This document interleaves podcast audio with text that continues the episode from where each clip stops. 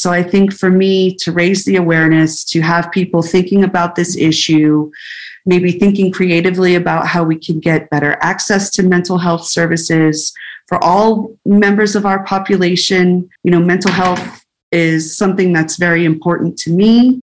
So I don't think we were necessarily surprised. I think it is typical probably for um, neighbors to be surprised because there is no noticing requirement.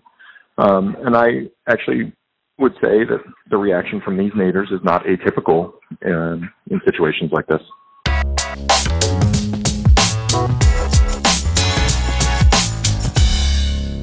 A recent public comment at a Reno City Council meeting brought up an issue that took many people by surprise. The reason? A residential psychiatric facility is opening in a Reno neighborhood. That is, of course, creating a lot of questions for nearby residents and outrage. This feels like a taking of our property, of our way of life, of our investment by the city, by the Division of Health and Human Services, and by the state. And it feels very disrespectful and very wrong on so many levels. But opposition to the facility also drew considerable negative responses. People commenting online condemned what they called NIMBYism and ableist attitudes by the neighbors who expressed concern. For this episode, we hear from one of the neighbors about why she is concerned. We also check in with Reno City Manager Doug Thornley about why such facilities can and do come to neighborhoods in Nevada. For This Week in Reno News, I am your host, Bob Conrad with thisisreno.com.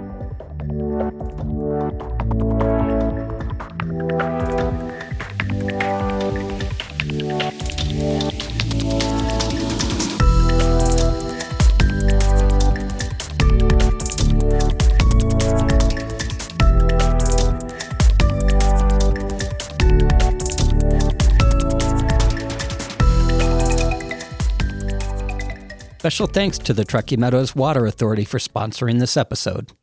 Summertime conservation is standard at Truckee Meadows Water Authority. It's what we do. And this year we can all prevent waste by keeping sprinklers off between noon and 6.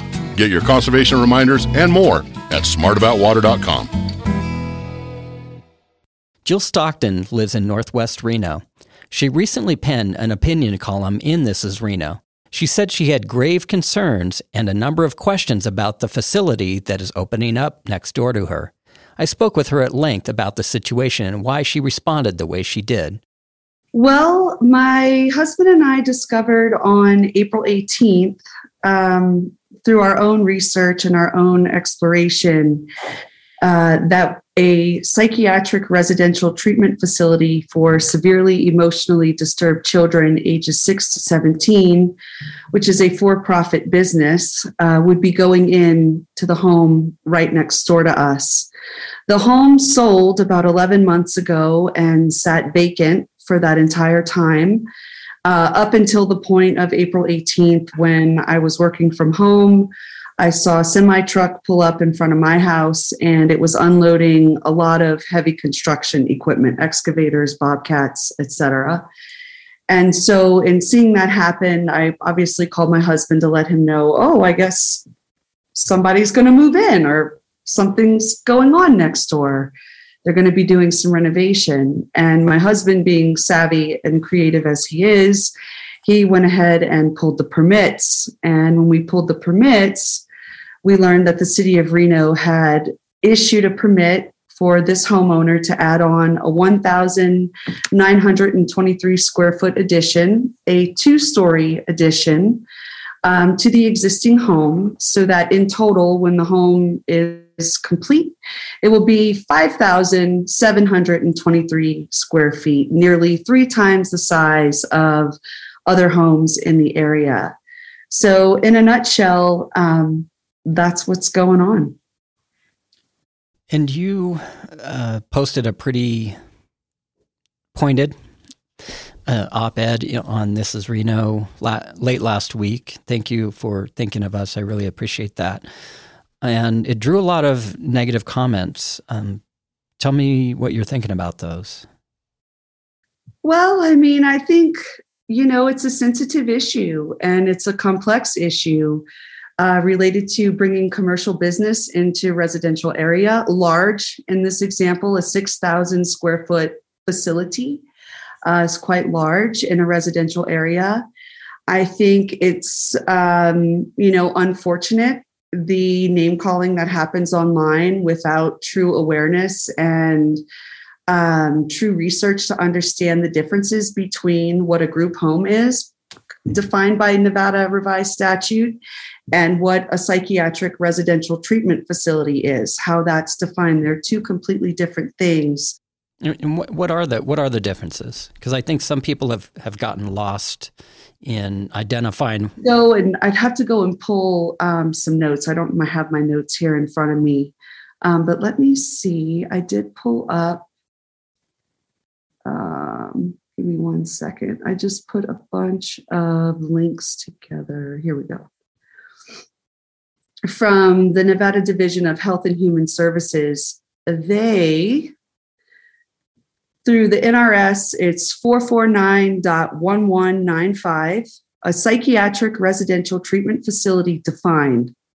Psychiatric residential treatment facility means a facility other than a hospital that provides a range of psychiatric services to treat residents under the age of 21 years on an inpatient basis under the direction of a physician. So that is how the NRS defines um, a psychiatric residential treatment facility. And with regard to a group home, the state of Nevada regulates group homes, and the city of Reno zoning code allows them in all residential zoning districts. Group homes are supposed to look and function like a single family residence so they blend in with the neighborhood. Group homes are allowed by right in all residential zoning districts, and no public hearing or no public notice is required. So that's the information that we got regarding group homes through Amy Pennington, who is Ward 5 Councilwoman Naoma Jardon's community liaison. Okay, I'm I'm not 100% clear on on what it is or, or which um, which is applying to the property next to you. Is it going to be a group home or a psychiatric facility? On the permit, it's classified as a psychiatric residential treatment facility, but the use is a group home. What, what is the concern? Are you concerned about traffic, noise, more people next door? What? We have several concerns. I think the biggest concern is related to no one being able to give the residents on this street clear indication of what this type of business entails and what it means for us. I think if we were to receive some information to help us understand if it's going to be a secured location, are they going to have janitorial janitorial service providers? Are they going to have a building and grounds operation handling maintenance? Are they going to have a food service person handling the meals for the patients? We've been told only one RN and one technician will reside full time in the home. The doctor that owns the home told us, a group of neighbors, that he will not be living in the home. So we just have really no information. And I think that's part of the problem. If there were some transparency in the communication with regard to the exact number of patients, the hours of operation, what we can expect. How many cars are going to be coming to and from? Are they parking in front of my house, blocking my driveway, my neighbors across the street?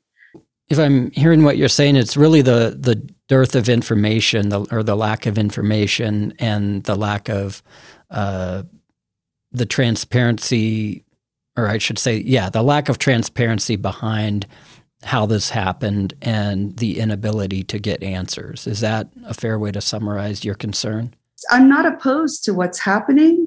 I would just like to have an understanding of what this means so that if my husband and I, with our two elementary age children, find out maybe this isn't the best location for us, we have the knowledge that we need to make an empowered decision to do what's best for our family. But at this point in time, no matter how we slice this, it's a losing hand. Either number one, we're listening to and living through a two story construction project, 2,000 square feet in size, dealing with the construction, the equipment, the con- contractors, so on and so forth. They complete the construction.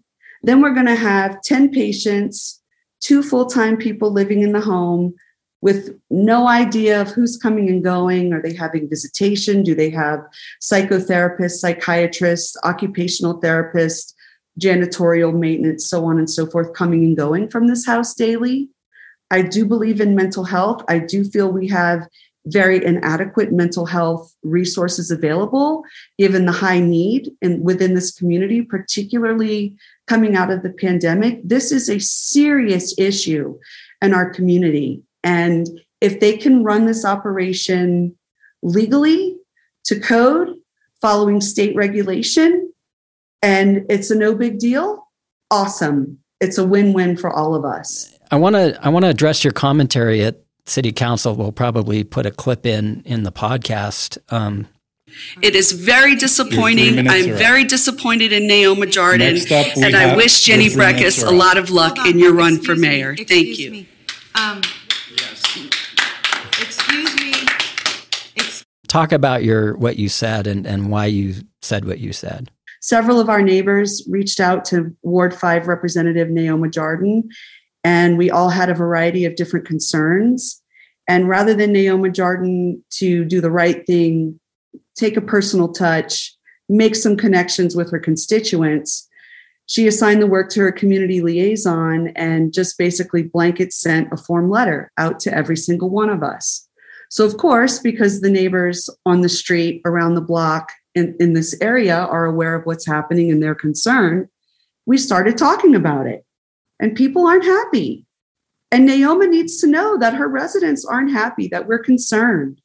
And if every two story house that goes up for sale in this neighborhood is converted to a business, she should probably want to be aware of that and be engaged in the process to work with her constituents and maybe find a happy medium with regard to what the process is, how to engage the public, how to listen to their concerns uh, it just felt very disrespectful to be disregarded by her. Same with the mayor. I live around the corner from a, uh, well, what used to be a uh, youth or underage um, young women, teen girls uh, pregnancy facility. And I will tell you, until I potentially did a story on that facility about maybe two years ago, I don't even remember. We didn't end up doing the story. I had no idea what it was. And I will be honest with you, it's in my neighborhood. It's a block away from where I live. Uh, I never see any traffic or anyone there. Like the doors are closed. It looks. I was shocked to find out this thing, you know, this facility was was just around the corner from me. Um, what what have you seen in your research about how these other facilities have been run? Let's say in Vegas, have there been incidences or any concerns, or or what's uh, what's been the the trend that you've identified? I do know that there is an investigation being conducted on how these types of facilities are run. How do I want to say this? I've already been called NIMBY Karen, so at this point, and an elitist, which is great, so it's fine. No matter what I say here, isn't going to change that. It's it's sensitive, and I think what my motivation is in uncovering this and talking about this is to ask the responsible parties to do their due diligence and make sure the doctors that are running these types of facilities are doctors in good standing, um, have generally you know good reputations the credibility exists to indicate that they are worthy of practicing medicine such as this but you know there is a concern that there are doctors that are interested in making money off of these patients that reside within these facilities. And in this investigation that the department of justice is looking into statewide here in nevada they are speculating that some of these doctors work to keep the kids sick so that they can get paid out by private insurance and by medicaid. And i don't say that to sensationalize you can look the article up uh, yourself and see that for yourself. But that is a reality. That's a dark reality of um, some of these types of facilities. So I think for me to raise the awareness, to have people thinking about this issue, maybe thinking creatively about how we can get better access to mental health services for all members of our population. As I said earlier in this program, you know, mental health is something that's very important to me. Uh, we recently had a tragedy in our family that was related to mental health. So it's very difficult when people dismiss um, dismiss the fact that this is connected to mental health, but it's a bigger issue than that. This isn't a one dimensional issue. This is a highly complex, highly sensitive, highly divisive issue. And these types of issues are not comfortable to talk about they're not comfortable to face. But from my point of view, and recognizing that I have two young kids myself, you know, they're worth the fight. And it's worth me taking a little heat and being called names in the social media realm to get people to talk. They don't have to like what I'm saying. I'm not asking anyone to agree. I'm just asking people to think and question and question those in charge to you know do right by the constituents by listening to them by trying to engage with them you know as these types of facilities get located in residential areas what was your reaction to some of the comments that you saw online you referenced it a, a little bit uh, i mean I think you know me well enough to know we do have a personal, I have to disclose I've known Bob for a while, but I mean, the comments you know, they sing, but I also kind of get a kick out of it. I mean, it kind of just makes me chuckle because at the end of the day, my motivation is to get people talking. And that's exactly what they're doing. So they can call me not in my backyard, Karen, NIMBY Karen, elitist NIMBY Karen, you know, and other choice adjectives to describe me. I'm totally fine with that. They're talking, baby. So just keep talking. Keep talking about this issue. Keep asking questions and you know if we can just raise awareness and keep people talking they can call me whatever name they want your your column um, has had thousands of views. It's been the top trending since almost the minute it was published. Uh, so for how many days is that now? Five, four or five days now, and um, surprising me. I, I never know what's going to be popular on This Is Reno. I I tune in um, I, I just check the trending stories about daily, and this one has not moved.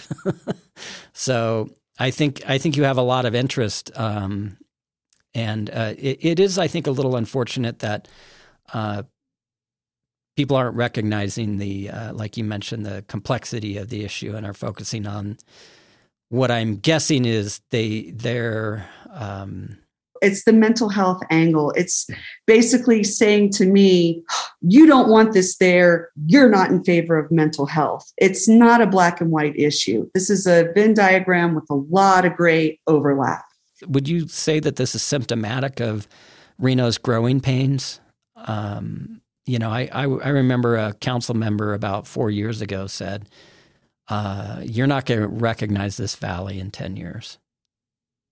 I would probably say yes. I think it's a combination of that. I also think it's a combination of West Hills closing. Mm-hmm. A combination of our community growing and the city council allowing it to grow so rapidly without really doing tough investigation related to the infrastructure, the roads, the schools, the utilities, et cetera, et cetera.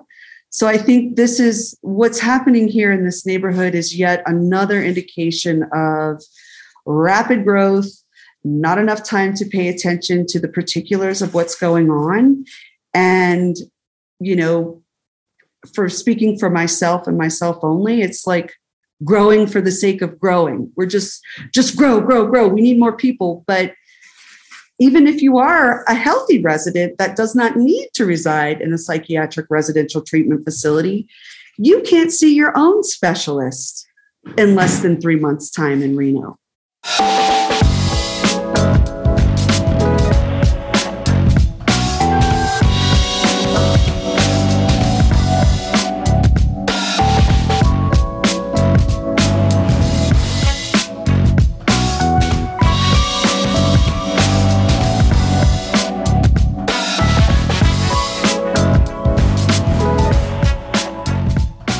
Jill's statements to the city council in early May, Reno's city manager issued a letter explaining the legality of such facilities and why they can be in residential areas. Here is city manager Doug Thornley.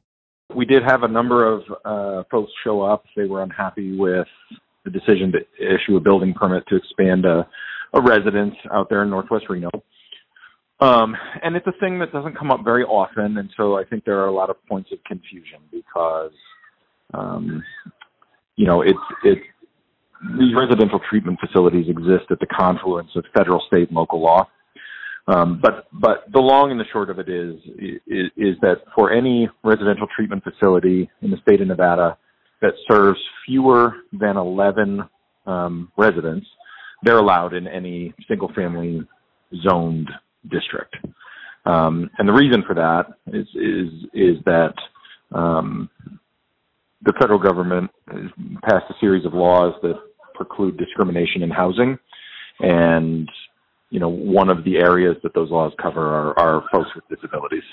So um, the I'm drawing a blank on the acronym at the moment because I don't have the memo in front of me, but the Fair Housing Act um, prevents prevents us from saying no. You know, these are the zoning districts where these these people uh, can live. Right. And so in this memo that you recently issued to the mayor and the council, you, you say that it is unlawful to deny a building permit for a home because it is intended to provide housing for persons experiencing mental illness. I think that's that's kind of a key statement here. Is that correct? It is correct. I mean, you know, I think there are a lot of things that go into into these building permit evaluations, and so you know, design elements or things like that that are required through, you know, the zoning district or the handbook. Obviously, uh, the the house is required to comply with those. But as a standalone reason, saying, hey, you can't have a building permit to expand this single family residence um, within all of those design considerations and meeting all those standards, for the sole reason that uh, people with disabilities are going to live and receive treatment there, that's against the law. We can't do that. Now, uh, it, it, seems to me that uh, from what I've heard from the other side on, of this issue, is that they were really taken by surprise. Is there a way that the city, are you considering different kinds of noticing, or were you also taken by surprise by this? Well, I mean, I don't know. I don't know. Taken by surprise, right? I mean, we get we get applications for building permits all the time. And so, you know, some part of the organization was aware of the intent to establish a residential treatment facility at this site. Um, so I don't think we were necessarily surprised. I think it is typical probably for um, neighbors to be surprised because there is no noticing requirement. Um, and I actually would say that the reaction from these neighbors is not atypical in, in situations like this. Yeah. Um, is there anything that's going to change as a result of this coming out in the way that it did from the city's perspective? Um, we don't have any intention of changing anything at this time, no. Okay, okay. Because um, when I heard the hearing, it sounded to me like this was like a brand new thing almost. Um, this is this is not a brand new thing. I mean, the, you know, the state law was revised, I think, last in 2017, but uh, a law similar to that, um, or some analog of that law, has been on the books for a long, long time. And of course, the the Fair Housing Act has existed in you know a couple of forms for the last sixty years. Mm-hmm. Um, so, you know, the most recent round of of amendments was 1999, but this is not this is not new. Um, now, in terms of zoning controls and things like that and, and litigation that has changed the shape and face of how uh, how these things are are established. That's been in flux more recently, I suppose. Um, you know, I think that memo that you have cites a, a Nevada District Court decision from like 2007, maybe. Um, yes, uh, the Nevada Fair Housing Center Inc. versus Clark County in 2008. Right. And so the parenthetical that you'll see in that memo says that, you know, the, the, the federal district court for the District of Nevada, Judge Hicks at the time, he um, struck down Nevada's statute, I think it was Nevada statute, or a Clark County ordinance that required, that had spacing requirements between these facilities. and um, and registration requirements for these facilities. Um, and the, the the gist of the decision is, you know, we don't have spacing requirements uh, for other groups of people in residential areas. We don't have registration requirements for other groups of people in residential areas. And so singling out people with disabilities and requiring them to meet a different standard than other people who enjoy the the peace and quiet and and um, living situation of a single family zoned area is discriminatory.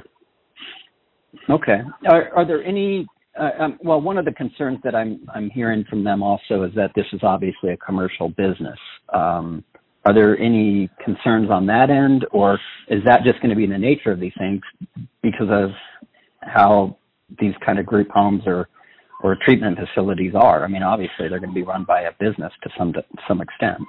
Yeah, I think that's right. I mean, you know, they're they many, if not all of them, are um, commercial in nature, right? I mean, someone has to get paid to to do this work, um, and so you know the the there are a number of policy issues that I think go into it, although I don't know that they're within the, the purview of the city.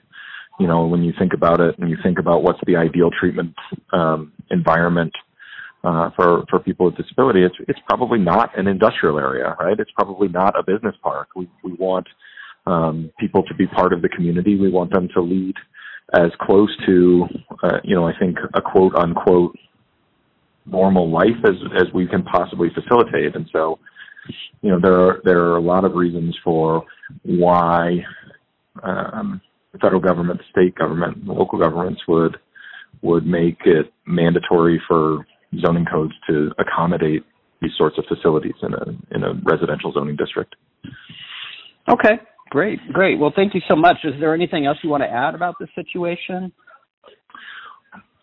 No, I mean I think you know this is it's a tough one, and it and it comes up.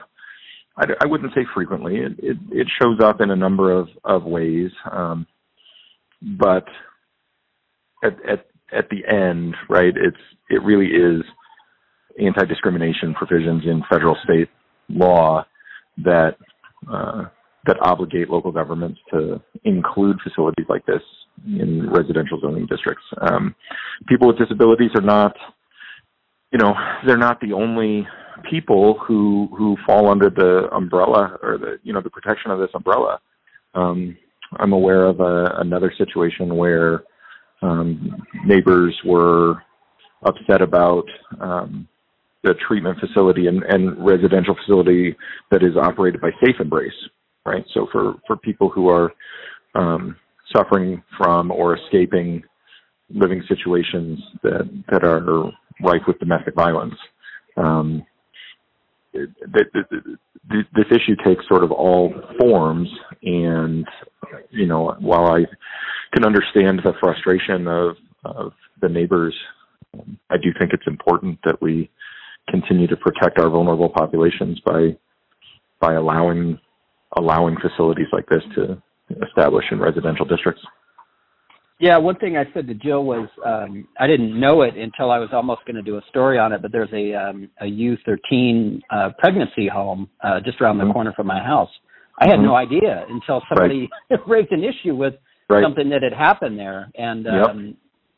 I was yep. I was frankly a little surprised. But you know, I've never seen anyone there. I've never, I mean, maybe a car there once or twice. I mean, they right. they're awfully quiet, and right. and I just wouldn't have known. I mean, I, I knew it was some kind of a a group home or something because of the name, but um, I, I never knew quite what exactly it was until somebody had contacted us about maybe a year or two ago about something that was alleged to have yeah. happened there. But um, it, it yeah. was a frankly a surprise to me, and so I, I guess I can see why some of these folks would be surprised by this popping up next door if they, you know, started bringing in tractors and whatever else. Right. Right. yeah. Right. So, you know, I, I, it's really it's really that. I mean, I think you know people would be surprised at how many of these facilities are around because I think in general most operators try to be exceptional neighbors. That's it for this week's episode. For This is Reno, I am Bob Conrad. Please visit us online, and if you are able, please subscribe to get full access to our website and to support local independent journalism.